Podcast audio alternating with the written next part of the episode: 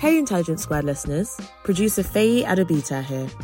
I just wanted to let you know about our first Intelligence Squared collection, Black History and Culture. We're revisiting some of our favourite live events and podcasts from the past 20 years, showcasing great creators and thinkers, including the co founder of the Black Lives Matter movement, Alicia Garza, poet and activist Benjamin Zephaniah, and playwright, novelist, critic, and broadcaster Bonnie Greer. We also delve into debates such as should the West pay reparations for slavery and hip hop versus Shakespeare. Just search Intelligence Squared, Black History and Culture wherever you get your podcasts. Another day is here and you're ready for it. What to wear? Check. Breakfast, lunch, and dinner? Check. Planning for what's next and how to save for it? That's where Bank of America can help. For your financial to-dos, Bank of America has experts ready to help get you closer to your goals. Get started at one of our local financial centers or 24-7 in our mobile banking app. Find a location near you at bankofamerica.com slash talk to us. What would you like the power to do? Mobile banking requires downloading the app and is only available for select devices. Message and data rates may apply. Bank of America and a member FDIC. Hello and welcome to this Intelligence Squared podcast. I'm Farah. And before we go to this week's episode, I want to share some exciting news. We've recently launched Intelligence Squared Plus, a new digital subscription service for online events. If you're a fan of our podcast, you can now listen to them while they're being recorded. You can join our most high profile speakers in live interactive online events and ask your questions directly to them from the comfort of your home. We have an amazing lineup over the coming months, from authors like Margaret Atwood and Salman Rushdie to big thinkers like the New York Times columnist Thomas Friedman and the economist Thomas Piketty, as well as the big names in arts and culture like the singer Paloma Faith, chef Yotam Ottolenghi, and podcaster Elizabeth Day. If you still need convincing, here's a message from our friend Stephen Fry. Hello, I'm Stephen Fry, and I'd like to encourage you to subscribe to Intelligence Squared Plus, the new and very modestly priced digital subscription service from my friends at Intelligence Squared. You would, I think, be hard pressed to find an organisation that better presents and supports debate, discussion, and civilised, rigorous conversation. Perhaps never before has the world needed all of these things quite so keenly. Perhaps you'll be kind enough to support Intelligence Squared by signing up for this service. It only costs £5 a month. Do consider it. Thank you very much indeed. So there you have it. If you're interested, please do click on the link in our podcast description or go to intelligencesquared.com. We hope to see you virtually at one of our online events very soon. And now to this week's episode. Thank you, Farah, and hello, podcast listeners. My name is Kemi, and this week, in the wake of global Black Lives Matter protests, we have Layla Saad, the author of Me and White Supremacy. Layla Saad spoke to Emma Dabiri to discuss the lasting impact of this moment and the role each of us has to play in creating a better future. It's a really interesting episode, and we hope you enjoy it.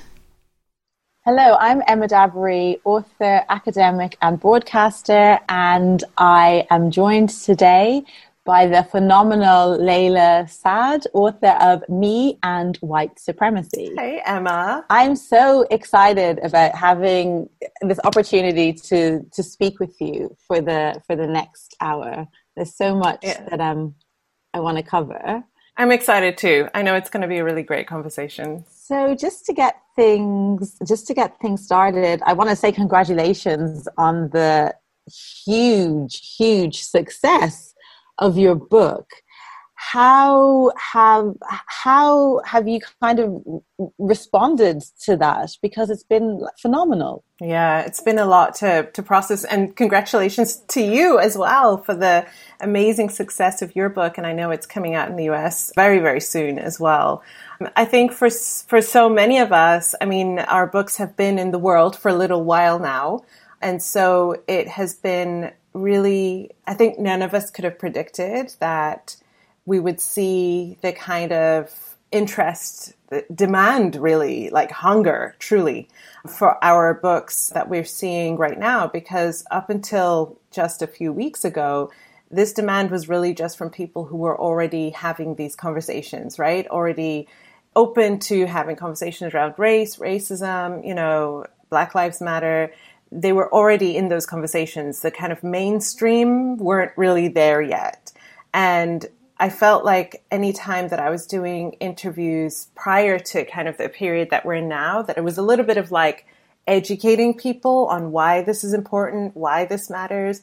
Whereas now it's like we we know it matters. We want to have the conversations, which is a, a very sudden shift in, in a very short space of time. So that's been it's been a lot to process, especially especially knowing why it's happening. I think that brings up really conflicting feelings for me. I know Reni Eddo-Lodge has spoken about this as well.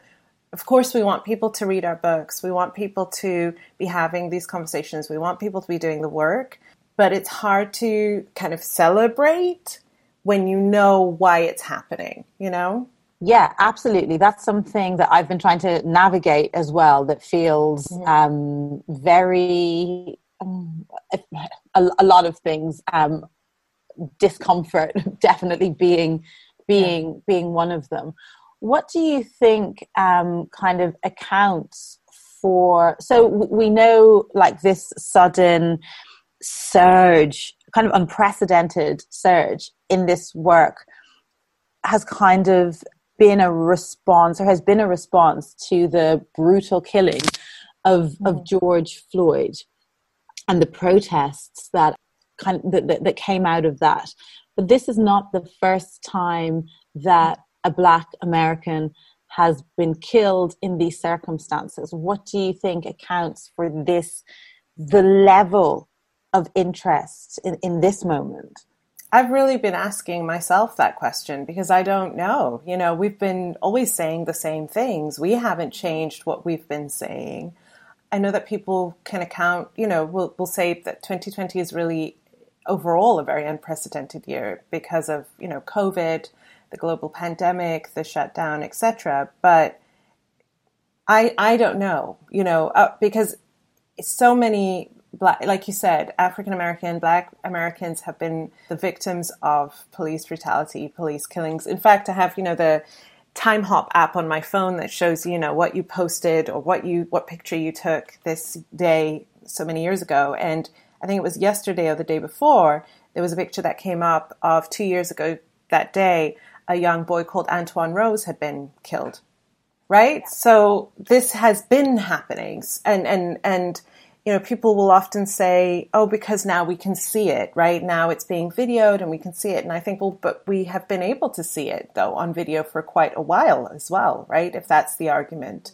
So I don't really know and I think that makes me not uncomfortable, but kind of almost feeling like if if this is a kind of fluke or because we're in a pandemic, if that's what's happening, what happens when we're now allowed back outside? Right? What happens when people are not forced to really have to think about these things because a sense of normalcy is returning? Does that mean this conversation returns to what it was before as well? That's something I've thought about a lot as well. But what I've been kind of thinking around that is if in this period a wider a wider amount of people, a much larger amount of people have actually engaged with these texts, have mm. read your book, have done that work, that is going to have to have an impact. You know, this message is getting to a wider audience. So even if there is something about this that has mm-hmm. the nature of a trend, there will still be some value to the work that people have done in that period that Absolutely. hopefully will contribute to some yeah. form of transformation. I think it's really about um, not only doing the book or reading the books, right, and, and engaging with the vast array of texts and documentaries and podcasts and all manner of things that exist, not only engaging with them now, but keeping that commitment for the long term. Because the reality is white supremacy stays in place because white privilege is very comfortable. And human nature does not like discomfort. And so it, it, it really is up to people who have that privilege to say we're willing to release that privilege so that we can actually create the world that we want to create. Because black people, people of color, we're still going to keep doing the work regardless. right? Whether we're in a pandemic or we're not in a pandemic. It, but it really falls on people who have that privilege to say, are we going to keep doing the work regardless? Yeah, yeah. Do you do you think that we are on the, the threshold of something something new?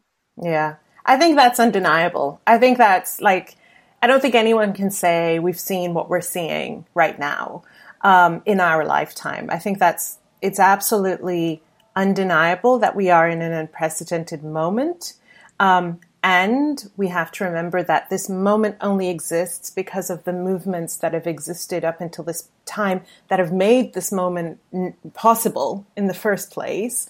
And that we must continue the movement as well onwards. So yes, I absolutely honor the fact that we're experiencing something really kind of outside of our realm of what we've ever experienced before, but it's not an isolated thing that just happened as an accident. It's come because of so many sacrifices that people have made that that you and I can even sit and have this conversation, right? Two black women in the way that we're having this conversation because of so much work sacrifice, commitment um, that so many good ancestors who came before us and, and living ancestors right now have put themselves on the line to do that work. And it's on us to continue that and make sure that this moment doesn't go to waste because we got too compliant because we started to see the beginnings of change, right? Like it's really about understanding just how powerful systems of oppression are. They, it, they're still in place for a reason. And we've seen civil rights movements before. There have been civil rights movements before. And it always felt like we're on the cusp of something and now nothing can ever go back to normal, but then it evolves and becomes something else. Right? And so we have to make, we have to make sure it doesn't evolve and become something else. We have to make sure that we actually do create a, a new world. And, and I, and I will keep re- reiterating that while people such as myself and yourself can bring our gifts and our, and our work into the world to help facilitate that, we actually don't have the power to, to do that. Those who have the power, who benefit from this, from these systems, are the only ones who have that power. And I, I think also um, when we think about structural and institutional change, sometimes people can feel overwhelmed and feel like, oh well, what can what can I do? I do. Oh, Who I can't I? do anything actually. Right. So right, right. And systems work at multiple levels, right? Mm-hmm. And and people sit at various different uh, first of all different identities but also different like roles that they have in the world right? A school is a system and if you're a parent at the school right you can have a role in changing that system there in that school. Mm-hmm, mm-hmm. right? And then that school can be an example for other schools. Yeah. Right? So so it it's it, it's not it's it's not helpful to say i've got to change things up here because you don't have the power to do that. You have no influence there, you have no power there. But where you do, where you stand in your life, in the pe- people who come into contact with you, what can you change there? And and that really is when I talk about being a good ancestor. It's really about. It's not about like become the next Nelson Mandela, right, or the next whatever. Like each one of us has our path. Each one of us has our role to play, but it has to be exactly where we stand and not trying to be somebody else. Yeah, yeah. I think that's such a such a, a, a valuable um, a, a, valuable lesson. I'd like to ask you about the whole concept of being a good ancestor because I find mm. that very appealing, and I love that spiritual dimension to the work. Yeah. So, could you, yeah, expand a little bit more on what that what that means and why it's central to your work? It's very it's very it became very central to my work early on in my work because this work is very hard. As you know right? Having conversations with white people about racism is one of the most can be one of the most first of all physically like just for your body bodily destroying experiences right? Um, psychologically destructive and then spiritual spiritually destructive right your uh, uh, mind right like mentally destructive yeah so it, it I feel is, overwhelmed. Just, right. Yeah. Just thinking about it. And yeah. we're not even talking about, I'm not even talking about having conversations with people who are like, yeah, I hate black people. Right. I'm not even talking about those conversations. I'm talking about the conversations with people who are like, but I don't even see color. And my, right. My, my friends are black or whatever. Right. And those conversations are destructive to us on, on multiple levels. And within the first few months of me starting this work, I almost burned out very, very quickly because I didn't, I didn't, first of all, I didn't know how to take care of myself. I didn't know how to have really good boundaries and center myself. But I also was emptying myself to the world without refilling myself. And so this idea of becoming a good ancestor and just the spiritual aspect of this work for me becomes became this infinite well where I refill myself because I quickly realized, and this was very heartbreaking in the beginning, and it felt like I was in a nightmare. I, I realized very quickly the only way for, and it's just like we were saying about our books being selling out right now. The only reason, the only way that m- mass numbers of white people will learn is if black and brown people are hurting or dying right? It doesn't just come from, I tell you this is, you know, I tell white people, you know, you, this is something that you should care about. Often they don't care about it uh, unless black and brown people have been harmed or have been killed. So that even then, and even then, and even then, it, but how you know, do you what, know it was racist? Right. Right, right. And what did what did they do? And maybe they had it coming, and et cetera, et cetera. Right. Yes. Um, and so that realization for me really early on was this is this is not sustainable because for all white people to then get on board with this, many black and brown people would have to be either die or at least would have to martyr themselves in some way where they get to the end of their lives and they're just drained, right? In all those ways that we talked about. And so I had to, I was like, is this even worth it? Basically, you know, is this even, this doesn't seem worth it. Um, but this idea of becoming becoming a good ancestor was the bigger thing that said, no, this is worth it because you're living in this life now, and the people who will come after you, first of all, my children and my grandchildren and descendants, you know, God willing, will be will inherit the world that comes after you're gone. And what part did you play in building a world that really honors their humanity, right? And then this idea that we can actually change the world without buying into that dynamic.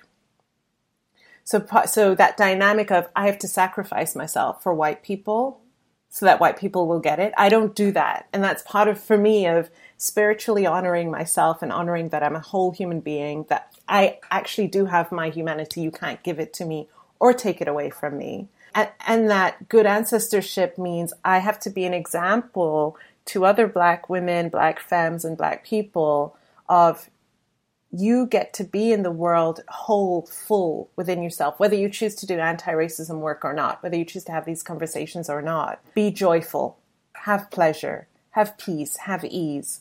And so that that is what really drives me is let, let me be let me live my life and be how I want to be in the world that I'm working towards. I'm not going to wait for white people to get on board with this for me to live my humanity. Being a good ancestor is I'm going to be it now and I'll, I'll wait for you all to catch up. but this is, but this is how it is now.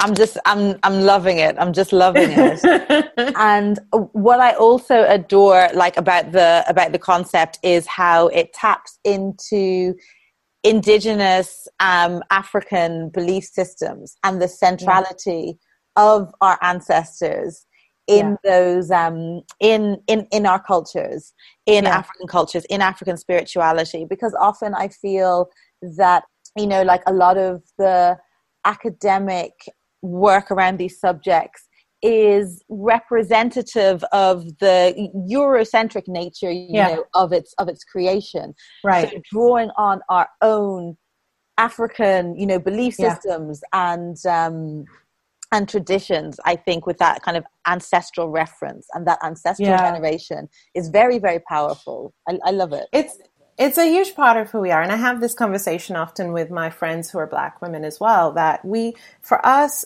as african people and people of the african diaspora family and community is is a key part of our culture. We're not you know what like whiteness and and and sort of european culture is and western culture is you're the individual the lone ranger you know it's about like self actualization and you're not connected kind of to anyone else right? You grow up and you go out into the world and you're your own person. And it's like no as i was saying to you before we hit record my kids are at my parents house now.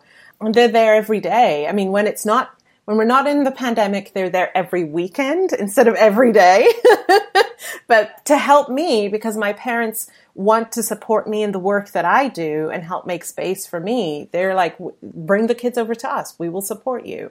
I couldn't do what I do without their support, right? And so I'm not just me carrying this work on my own, right? I'm not some sort of black savior, black mommy, na- magical negress, like any of those things. I do not stand alone in this work. I stand with the um, blood ties of my family. I am who I am because of them, because of my parents, because of my ancestors, um, and because of and because of the tie between black people all over the world throughout time that this bond of of our melanin and our africanness that you can you can talk to people from you know in Europe Latin America the Middle East you know America all black people living in very different cultures and yet we get it. Like we get, there's things that we don't even need to say to each other to know that's just how we are because we are black people. Um, and so that bond for me is is is key because how do we create a world in which we want everyone to be free but we're separate from each other and that separateness and this comes from that white supremacy and this capitalism that it's all about the individual is what is killing us Absolutely. And I think what you said about families is like so important. Even this ideal of the nuclear family, you know, even within that, you're unrooted from grandparents often. It is just this very like lonely, unsupported, like situation that's so different to the way of organizing society around extended family, around ancestors as well being central to mm-hmm. that, also being part of the family. Mm-hmm. I see it very strongly having my family from like different cultural backgrounds, you know. Right. So yeah, it's it's it's it's it's so crucial. I wanted to pick up on the way we are, you know, disparate. The African di- diaspora is spread all over the world, but those I'm always like so struck by the points of similarity and Yeah. um, shared experience that will exist between um, you know yourself and somebody that you meet that's like from Brazil or from right from the states and it's like Yeah. obviously there are differences as well there, are, Yeah. there will Yes. be huge differences but those points of similarity that are shared are really something something something that's remarkable um and i mean some of them are the result of all having experience of Yes. white supremacy they're not all Yes. a, a, a lot of them are shared experiences of racism but a lot of them are also cultural resonances you know? Yeah. That yeah. that, i that- think that it's both those beautiful. things. Like you said it's both those things. It's it's the bond of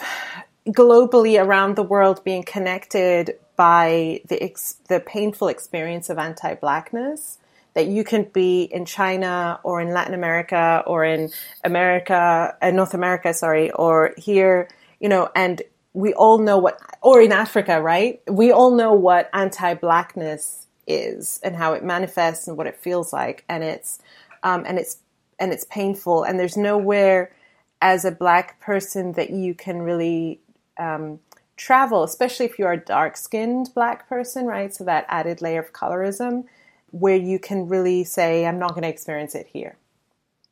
And at the same time, I think the link of like like I, like I was saying about culturally African cultures, even if you are, even if you know, if you are the, you know, descendant of enslaved Africans, like so much of that resiliency of, of, of, um, in, of enslaved Africans, culture was kept underground and it's been passed down, right, through generation to generation. And I think that's part of so much of our resiliency and our beauty and our strength. And I don't mean strength as in, you know, the stereotype of the strong, right? But that real like depth of strength um, is something that you can't you can't break. And I think that's why we still have it's always it's always black led movements that are pushing people towards a, a, a, better world and saying we can't have this world, that it doesn't work for all of us. And we keep, we hold that line and we say, no, this isn't enough. This doesn't include everybody. It has to include everybody. Um, that is something that I have seen the, the world over as well. Mm-hmm. And it's the lessons um, from Black organizing and Black movements and Black protests often that other groups learn from and use to um, and use to organize for, for their causes as well you know? Right, so right right right. Absolutely. So the the kind of liberatory spirit that exists yeah. often amongst black people is a beacon for for many yes. others you know? Yeah yeah.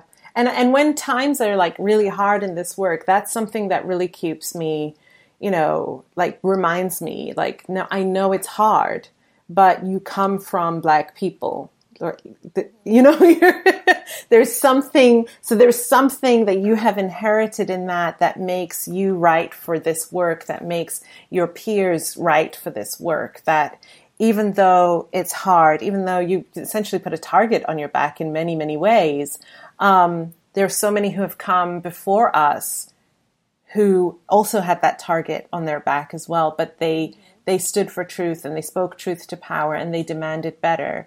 And, and that's what you come from. On that note, I'm going to pause for a short break okay. and then we will return. When you need mealtime inspiration, it's worth shopping Kroger, where you'll find over 30,000 mouth-watering choices that excite your inner foodie. And no matter what tasty choice you make, you'll enjoy our everyday low prices, plus extra ways to save, like digital coupons worth over $600 each week. You can also save up to $1 off per gallon at the pump with fuel points. More savings and more inspiring flavors make shopping Kroger worth it every time. Kroger, fresh for everyone. Fuel restrictions apply. Hello, I'm Farah Jasat from Intelligence Squared. I hope you're enjoying this episode. Before we get back to it, I'd like to encourage you, our loyal podcast listeners, to subscribe to Intelligence Squared Plus, our new subscription service for online interactive events. Intelligence Squared brings together the world's top thought leaders and opinion formers, from Margaret Atwood, Thomas Friedman and Salman Rushdie to Mehdi Hasan, Bernardine Evaristo and Elizabeth Day. Join us and take part in these exclusive online events where you can ask your questions directly to our speakers. It's only £5 a month and you get the first month completely free. Please do consider supporting Intelligence Squared and subscribe now by clicking the link in our podcast description. Thank you so much. So, in terms of the thinking about the, the shared experiences of Black people globally, but mm. also the points of the points of difference as well. Mm. I'm really interested in your background because it's pretty international, and you've referred yeah. to yourself as a third culture kid. Yeah, yeah. So I don't think I don't think I fit the definition of a third culture kid, but my background is very international as well. So there's yeah. elements of, what, of, of, your story that I'm like I find very relatable, and you yeah. also I've heard that your husband is Irish. Yeah. Which always surprises Irish people when I tell them. I'm oh, like, my husband I'm, is Irish. I'm, like, I, really? I'm, I'm sure, I'm sure it does.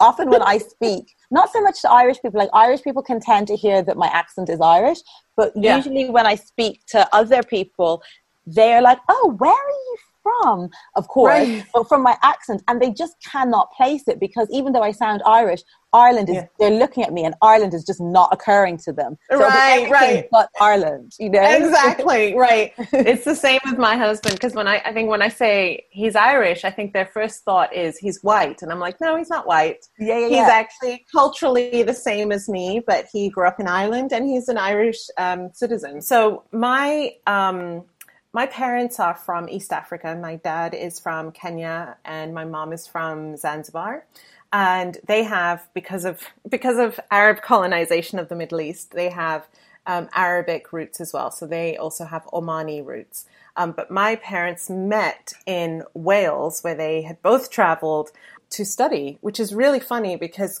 in Africa their countries are right next to each other, but they actually met in Wales, um, in Cardiff, of all places. And there were students together there. And as you know, when, as you probably know, when immigrants, you know, from the same culture travel to a culture that's not their own, they tend to, you know, be with, like, spend time with people who are the same culture as them, speak the same language, eat the same kind of food, you know, understand one another. So they both, you know, spoke Swahili, both eat the same kind of food, and just were, were together there and so they met there. They they married. They had me. I'm their firstborn, um, and my two younger brothers.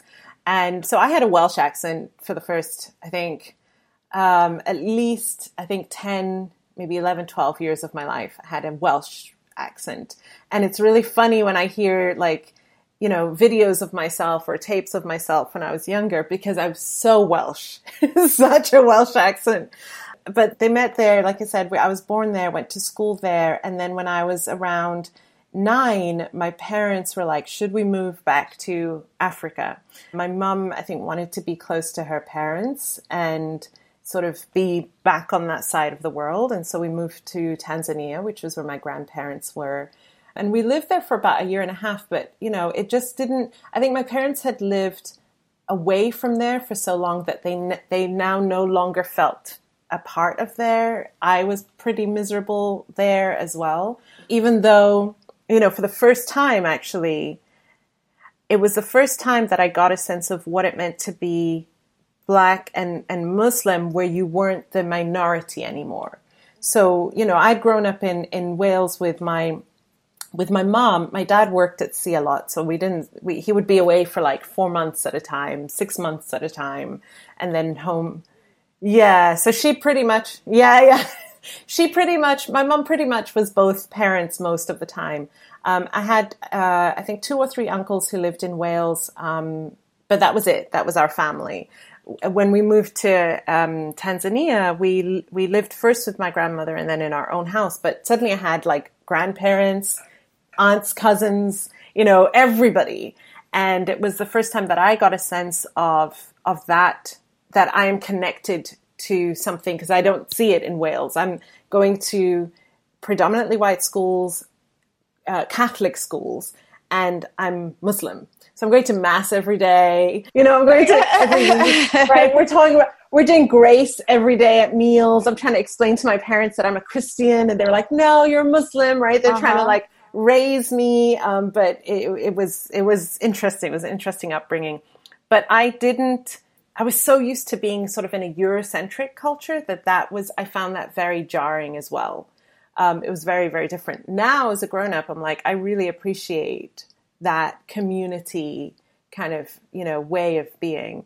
Um, but when I was young, I was like, this is too different to what I'm used to. Of course. Yeah, this is like so tropical. It's so yeah. sunny. It's so, it's very different. So we moved back to the UK and ended up moving to Swindon, and we lived in Swindon. Yeah, of all places, sunny Swindon, sunny Swindon, for five years. And it was it's really funny. I was recalling because you know because I do this work, it's really taking my whole family on this journey of like remembering stuff that happened that we just wrote off and didn't realize it was racist. Yes, right. And so now my mom's like, oh my god, like I remember this and I remember that.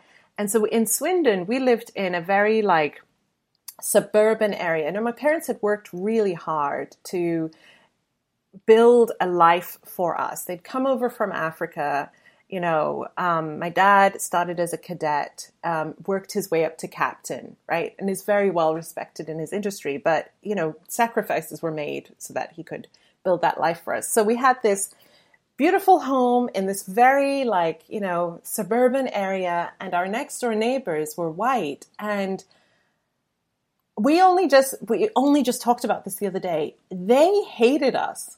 They never they never smiled at us. We would say hello, they would never say hello back. They wouldn't, you know, they wouldn't smile at us and I really just thought it was a them thing.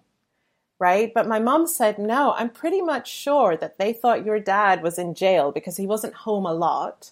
They couldn't understand why we had, you know, this big home next to their big home this nice car next to their big car. So they they must have figured he was a drug dealer or a criminal, and that's how we got all this money. And so that's why they never interacted with us. We never found out their names. Wow, we next never, door. Yeah, next door, and it was you know a semi-detached, so they're our only neighbors. So you know, there's things that you remember, and you're just like, oh, okay. no, it's it's it's really it's really remarkable, like how, like in these white environments your race yeah. just comes to define like every Everything. kind of moment of your being that's why i had to leave ireland i had to just like not be ireland has changed a lot since i left there yeah. it's still a very white country but it is a there's there's a visible non-white minority yeah. but when i left after school people started kind of moving there around the time I left, actually. I, I, what was going to happen. Um, but um, it was just, yeah, the I, I remember um, when I was 12 or 13, one of my um, school friends, one of the mums invited all of um, my group of friends to the house. I wasn't mm. invited. Mm. and they were given a pep talk by the mum about how I was an unsuitable friend because there were cultural differences. I never identified what these were, but there were cultural differences that made certain that made that um, that as a result of which there were certain behaviors that were appropriate for someone like me, but were not wow. appropriate for girls like them. And uh, of course, like some of my wow. friends, like gleefully relayed this this this story to me. But um, yeah, a whole Wow. A whole lifetime of those of, of those yeah, kind of yeah. just hearing you talk about the neighbours brought that particular one back. Right to, to the forefront. Oh my gosh. Anyway, so we we lived in Swindon for for five years, and then my dad uh, got a job out here in, in, the Middle East. Was offered a job out here, and my parents had been thinking for a time about moving to this side of the world. My only remaining grandparent at that time was my uh, maternal grandmother, who's actually she's the ancestor who comes to me in dreams a lot. She's the one I'm most um, like closely linked to. And she was still alive at the time, but she'd moved from Tanzania to Oman to live with um, her daughters who were there. And for her, they had better health care. She was getting older. She needed, you know, support. So my mom wanted to be on this side of the world to be closer to her. And they also were like, we want to live in a Muslim country. We want to live in a country where our faith is not the minority faith. But the plan was only kind of let's just test it out. We'll, we'll you know, he accepted a three year contract, I think, at the time, and we'll do three years because Layla has got to come back to the UK for her degree after three years. So we'll just move back after that. And so three years came, and they were like, we actually really we want to just stay here. So you go back for your degree, and we're going to be here. So I went back to the UK and um, studied law at Lancaster University, and um, enjoyable. And then, so I so being a third culture kid, and for definition for people, third culture kid is a is a kid who's uh, born and and has grown up in a culture that is not the culture of their parents. Mm-hmm. So I was I was already that before I moved to this side of the world. And then I moved here and everyone here was a third culture kid. Um, so now I was the norm. And then, and then I moved to the UK and now I'm not the norm anymore. And it was very jarring and it was, um, it was a time in my life, as it is for many people, where you're kind of trying to understand who you are, what you want. And so all of this is to say, I struggled with anxiety and depression for two and a half years out of my three years at university. And um, we didn't have words for it back then. Like, we didn't know mental health, depression, anxiety. I just thought I was fundamentally broken, that there was something just wrong with me. And one of the um, ways in which I, th- and I think this is a function of white supremacy as well, is that in Black culture, it's changing now, but we don't have those conversations around mental health. It's pull yourself together. What do you mean there's something wrong with you? You don't know what's wrong with you. And so I couldn't talk to my parents about it. I couldn't talk to really many people about it. Um, and so I moved, I finished my degree and moved back here. And at the end of my degree, I did share that with my parents, and they said, come back, rest, and figure out what you want to do next. And so my plan had been stay for a year, you know, heal, and then come back to the UK and, and figure out my next steps. And I just never, I never went back. It just, it wasn't a place where I felt like I knew who I was. Yeah. And Yeah. I, you know, I just didn't, I just felt like I'm, I, and I often describe the UK as my home that's not really my home, but is my home. That's so relatable. Yeah. I feel that. Yeah, yeah. Um, yeah. I also love hearing you talk about um, kind of your faith and your Muslim background as well, because my Nigerian family is actually is, is Muslim, and I spent the Mm. first few years of my life um, living in a house that my grandparents were in, and so I remember them, you know, like doing like praying like five times a day, and I have all. Yeah. But this is just in the very after I moved back to Ireland, that culture, I was then removed, I was removed from that culture.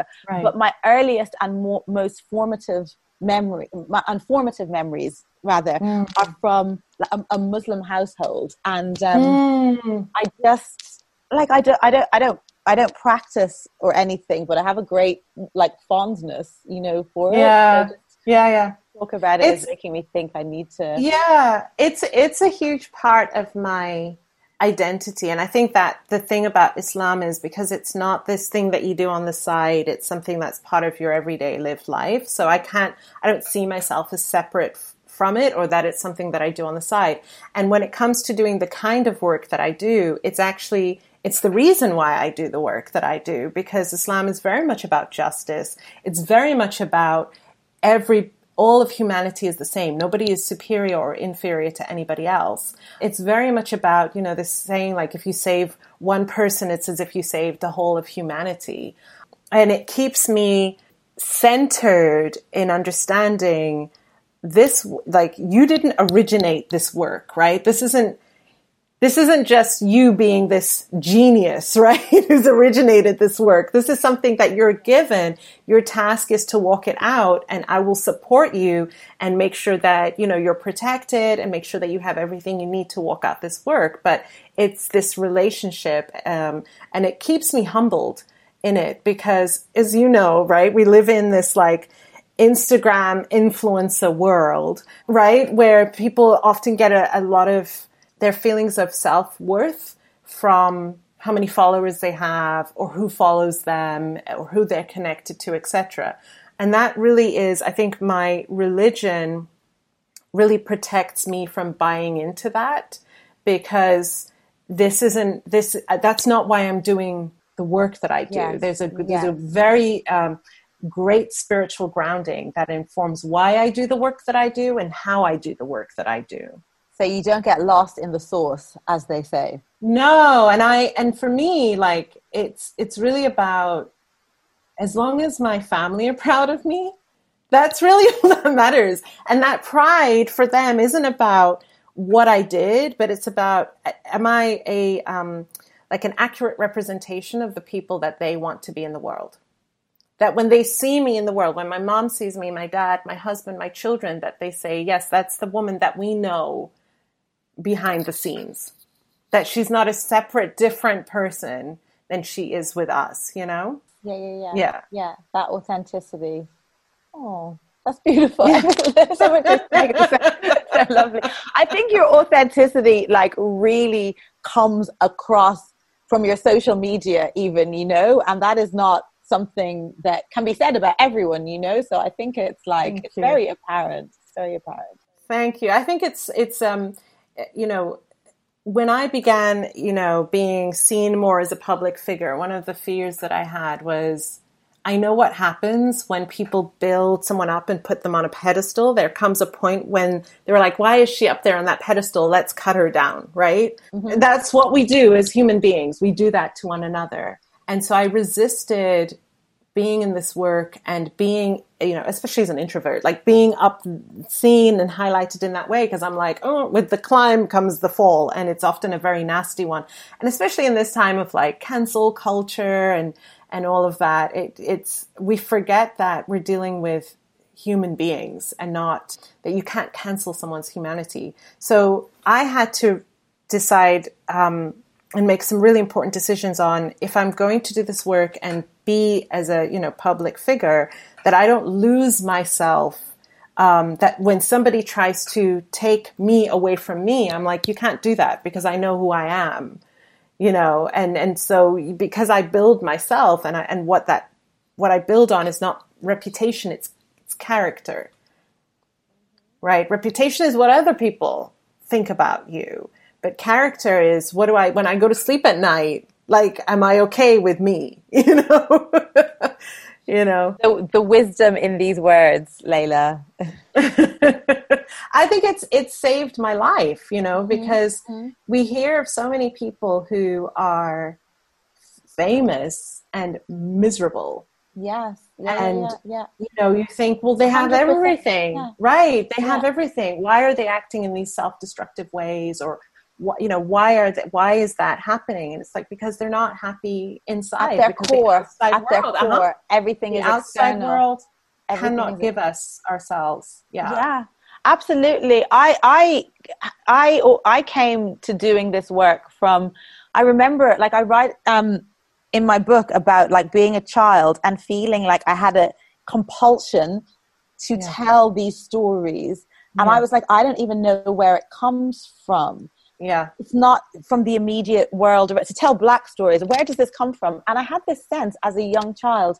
that it was somebody who had lived before me that i was related to mm. i didn't tell anyone that because i was already mm. considered like odd enough so that was not the, the thing to to, to, yeah. to, try and explain to anybody it was only when i went to university and did um, studied african studies that yeah. i found out about um, the belief in Yoruba culture, which is my paternal ancestry, but not just Yoruba culture, really like across African cultures, of this idea of kind of ancestral spirits yeah. and re, re, um, transmigration of the soul, you know, kind of like yes. ancestors speaking and kind of like living through you.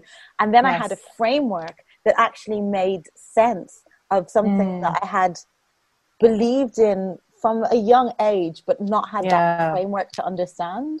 Yeah, yeah, yeah, yeah. It's it, it, it's it's so important to have that kind of connection so that you don't feel like you're weird, right? So that you don't, so that you're not like, where is this coming from? Does this make sense to any, to anybody else? There's such uh, strength and healing in that because we need our, vo- like the world needs our voices. It needs the very specific medicine that we have. It needs the very, um, direct truth telling that we have. And, uh, I'm seeing now, and I and I'm proud to belong to this global collective of Black voices, often Black women and Black femmes, who are oh, just like defying this idea that we have to be palatable or comfortable for other people to to be around, um, willing to speak the truth, but but also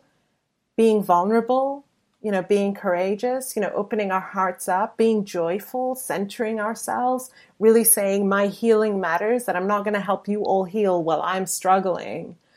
That like collective for me is is just is is so powerful and I'm so inspired by by so many of the women. And I remember I got your book, which you so kindly sent me, and I so I'm I'm basically because so I'm you know starting locks right, and I had decided I had to decide that any comments that I write about my lock journey, I have to close the comments because I because, saw that. Yeah, comment, and I was like, oh, yeah. oh okay, comments. close the comments completely understandably yeah. because I get very backhanded compliments. I get demands for people to explain like what all of these things are, and I get things like I, the other day someone said, "Oh, I think it's someone who was white said, I think it's really great that you're embracing your hair texture." And my Oh. response to her was, my response was, "Why would I not? Why would I do anything but that? hmm Why would I not embrace? What are you saying?" Right? Yes. I think she realized deleted the comment. But I think what I'm going to do now is every time I post about my hair is post about your book right alongside it. Like, please, you. You, need to understand this. Is, yeah, you need to understand this is not just hair. This is there's so much more to this conversation. yeah. Um, yeah, yeah. But there are so many women such as yourself who are doing this work exactly like I said, where you stand with the calling that's coming through you um, to say what it is that you're here to say.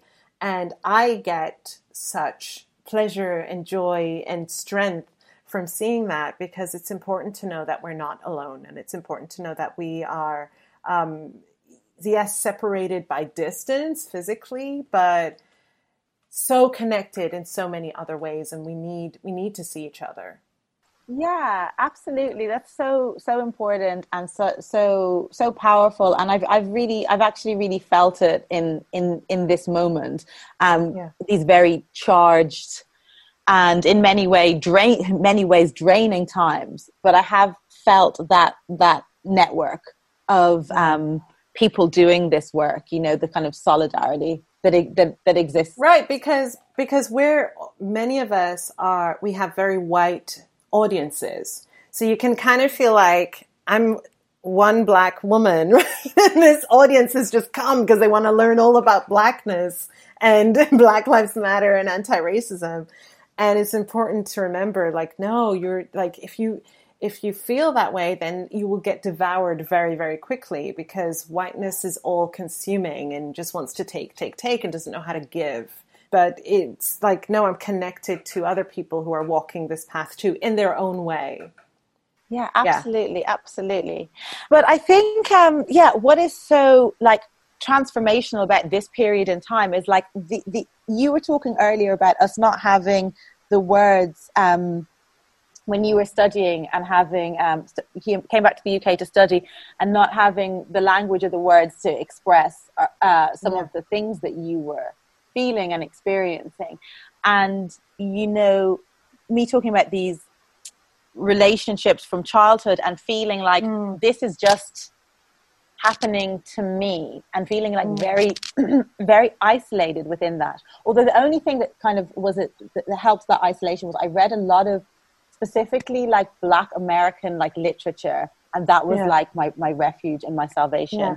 but beyond that um the realization that those these kind of dynamics were happening to black people you know all over oh yeah simultaneously. Yeah, yeah, and then i think in many ways facilitated through social media those Hmm. connections started to like be drawn you know? Yeah. Um, and those kind of like white people who were behaving in this way that was actually like really predictable and that lots of other white people were behaving in as well that there is now you know i wonder how they feel knowing that this book exists that so that, that other you know resources exist that name and identify Right. that behavior as Right. part of white supremacist behavior Right. like how do they Yeah, yeah.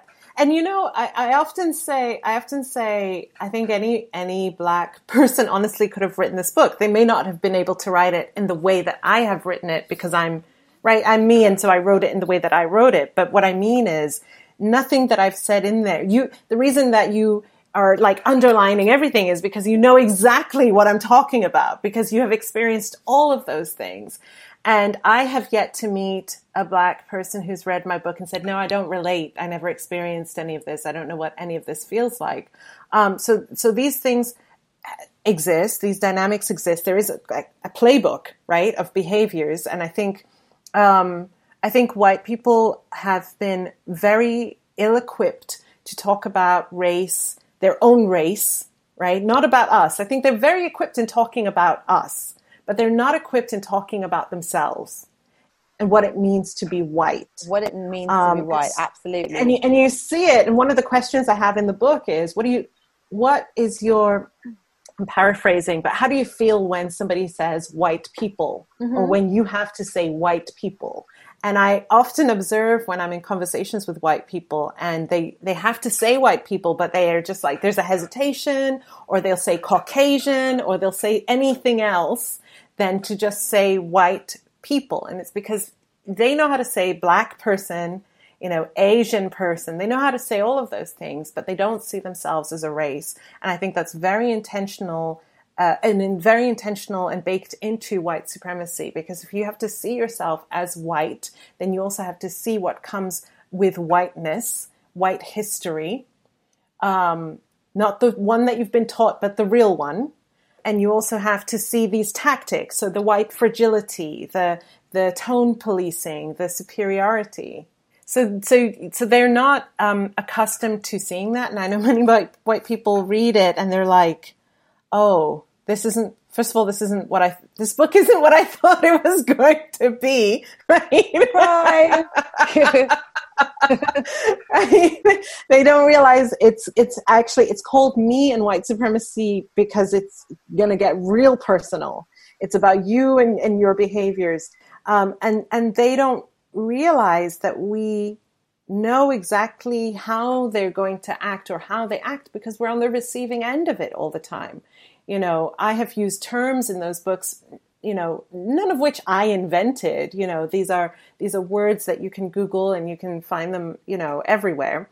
Um, but the ability to name it, I think, is very empowering for us, so that we can say when we're on the receiving end of it, the reason why what you're doing right now feels crappy is because it's tone policing, and tone policing is this idea that you get to dictate how I speak because you believe because you're white, you know what is the best way for me to express myself. Mm-hmm. Right? So when we name it, we get to chip away at it and, and, and, and shine a light on it and say, no, this is a, this is a form of supremacy. And I don't, I don't buy it, right? I'm not buying into it. But also empowering, I think, for white people and people who have white privilege to see it as well, so that when they do it, now they are aware of it, and when they do it, and they've identified, oh, I did this to Emma back in school.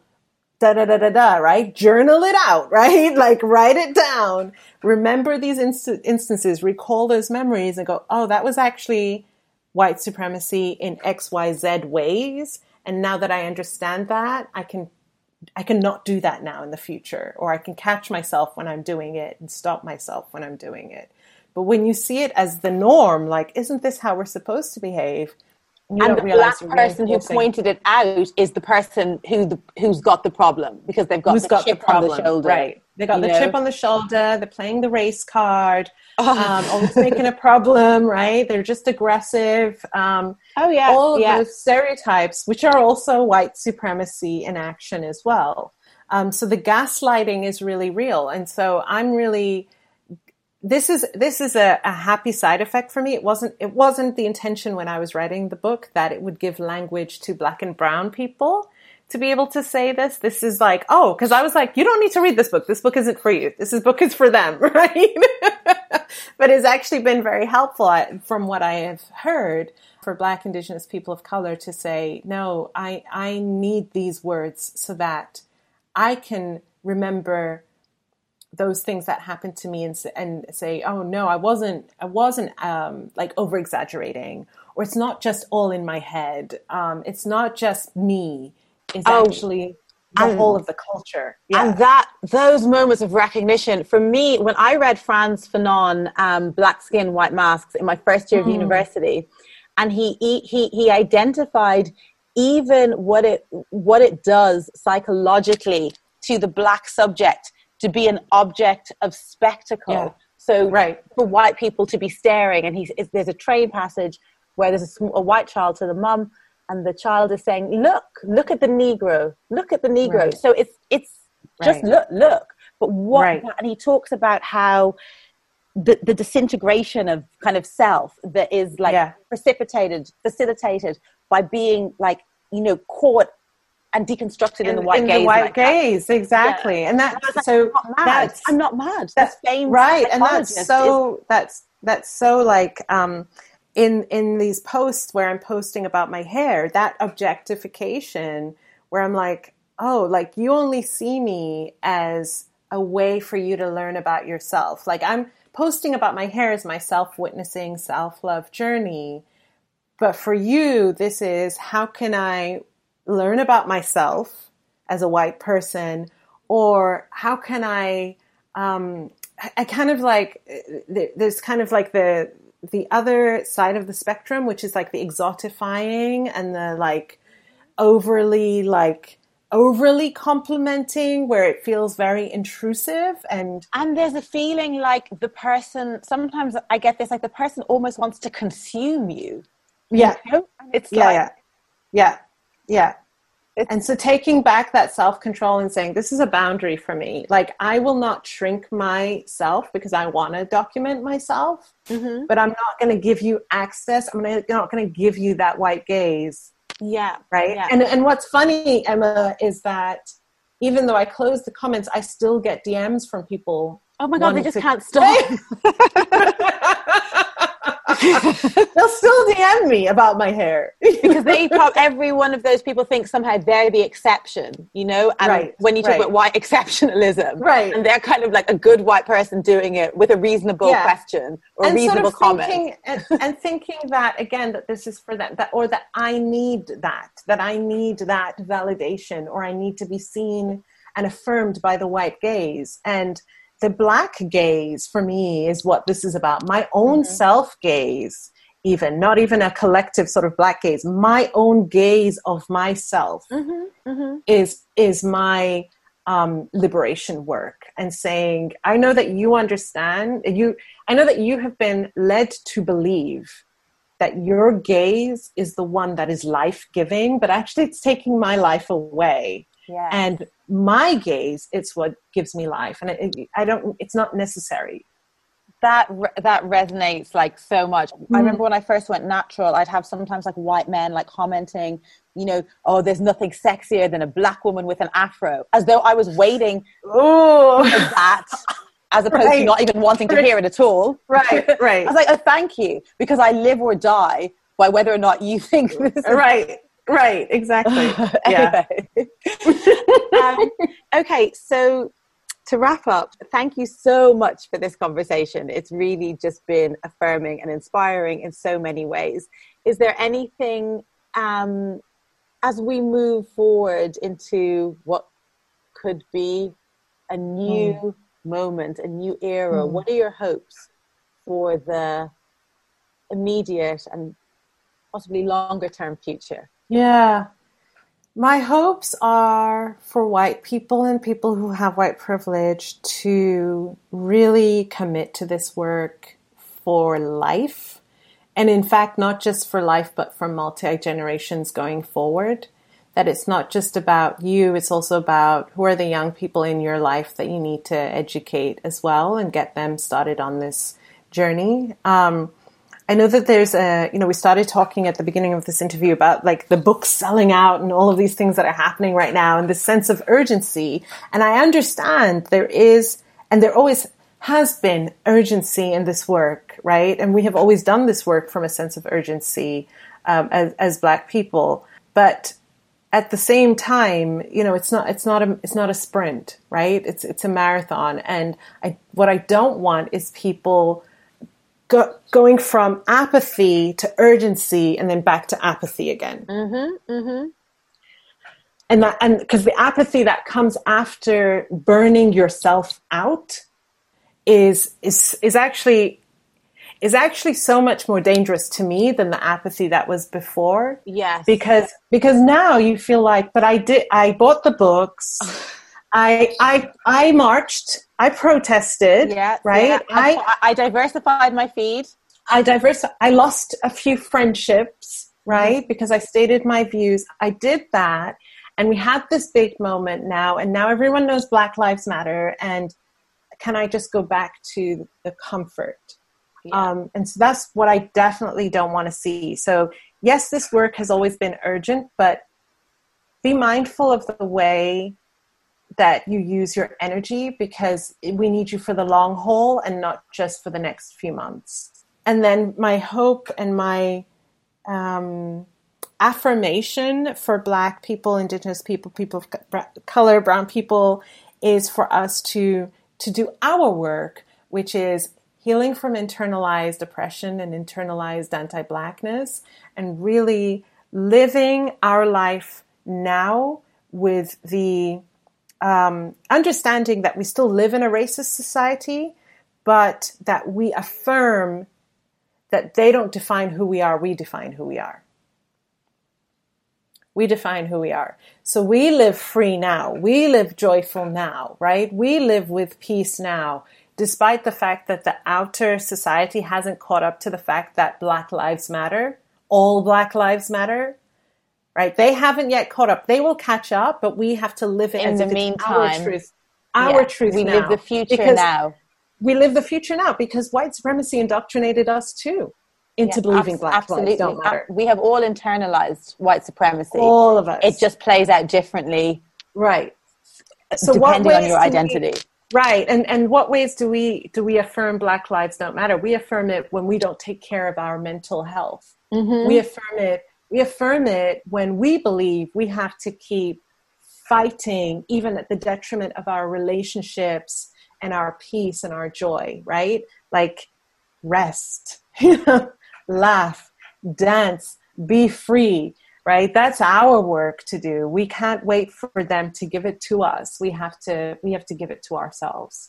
Thank you. Thank you so much. I think that's a, a really beautiful and profound point to finish on. Mm. Thank so, you, Emma. My huge pleasure. I enjoyed this immensely. So thank you for your generosity of time. I know you're incredibly busy. it was a pleasure. Thank you. Thank you so much. Okay.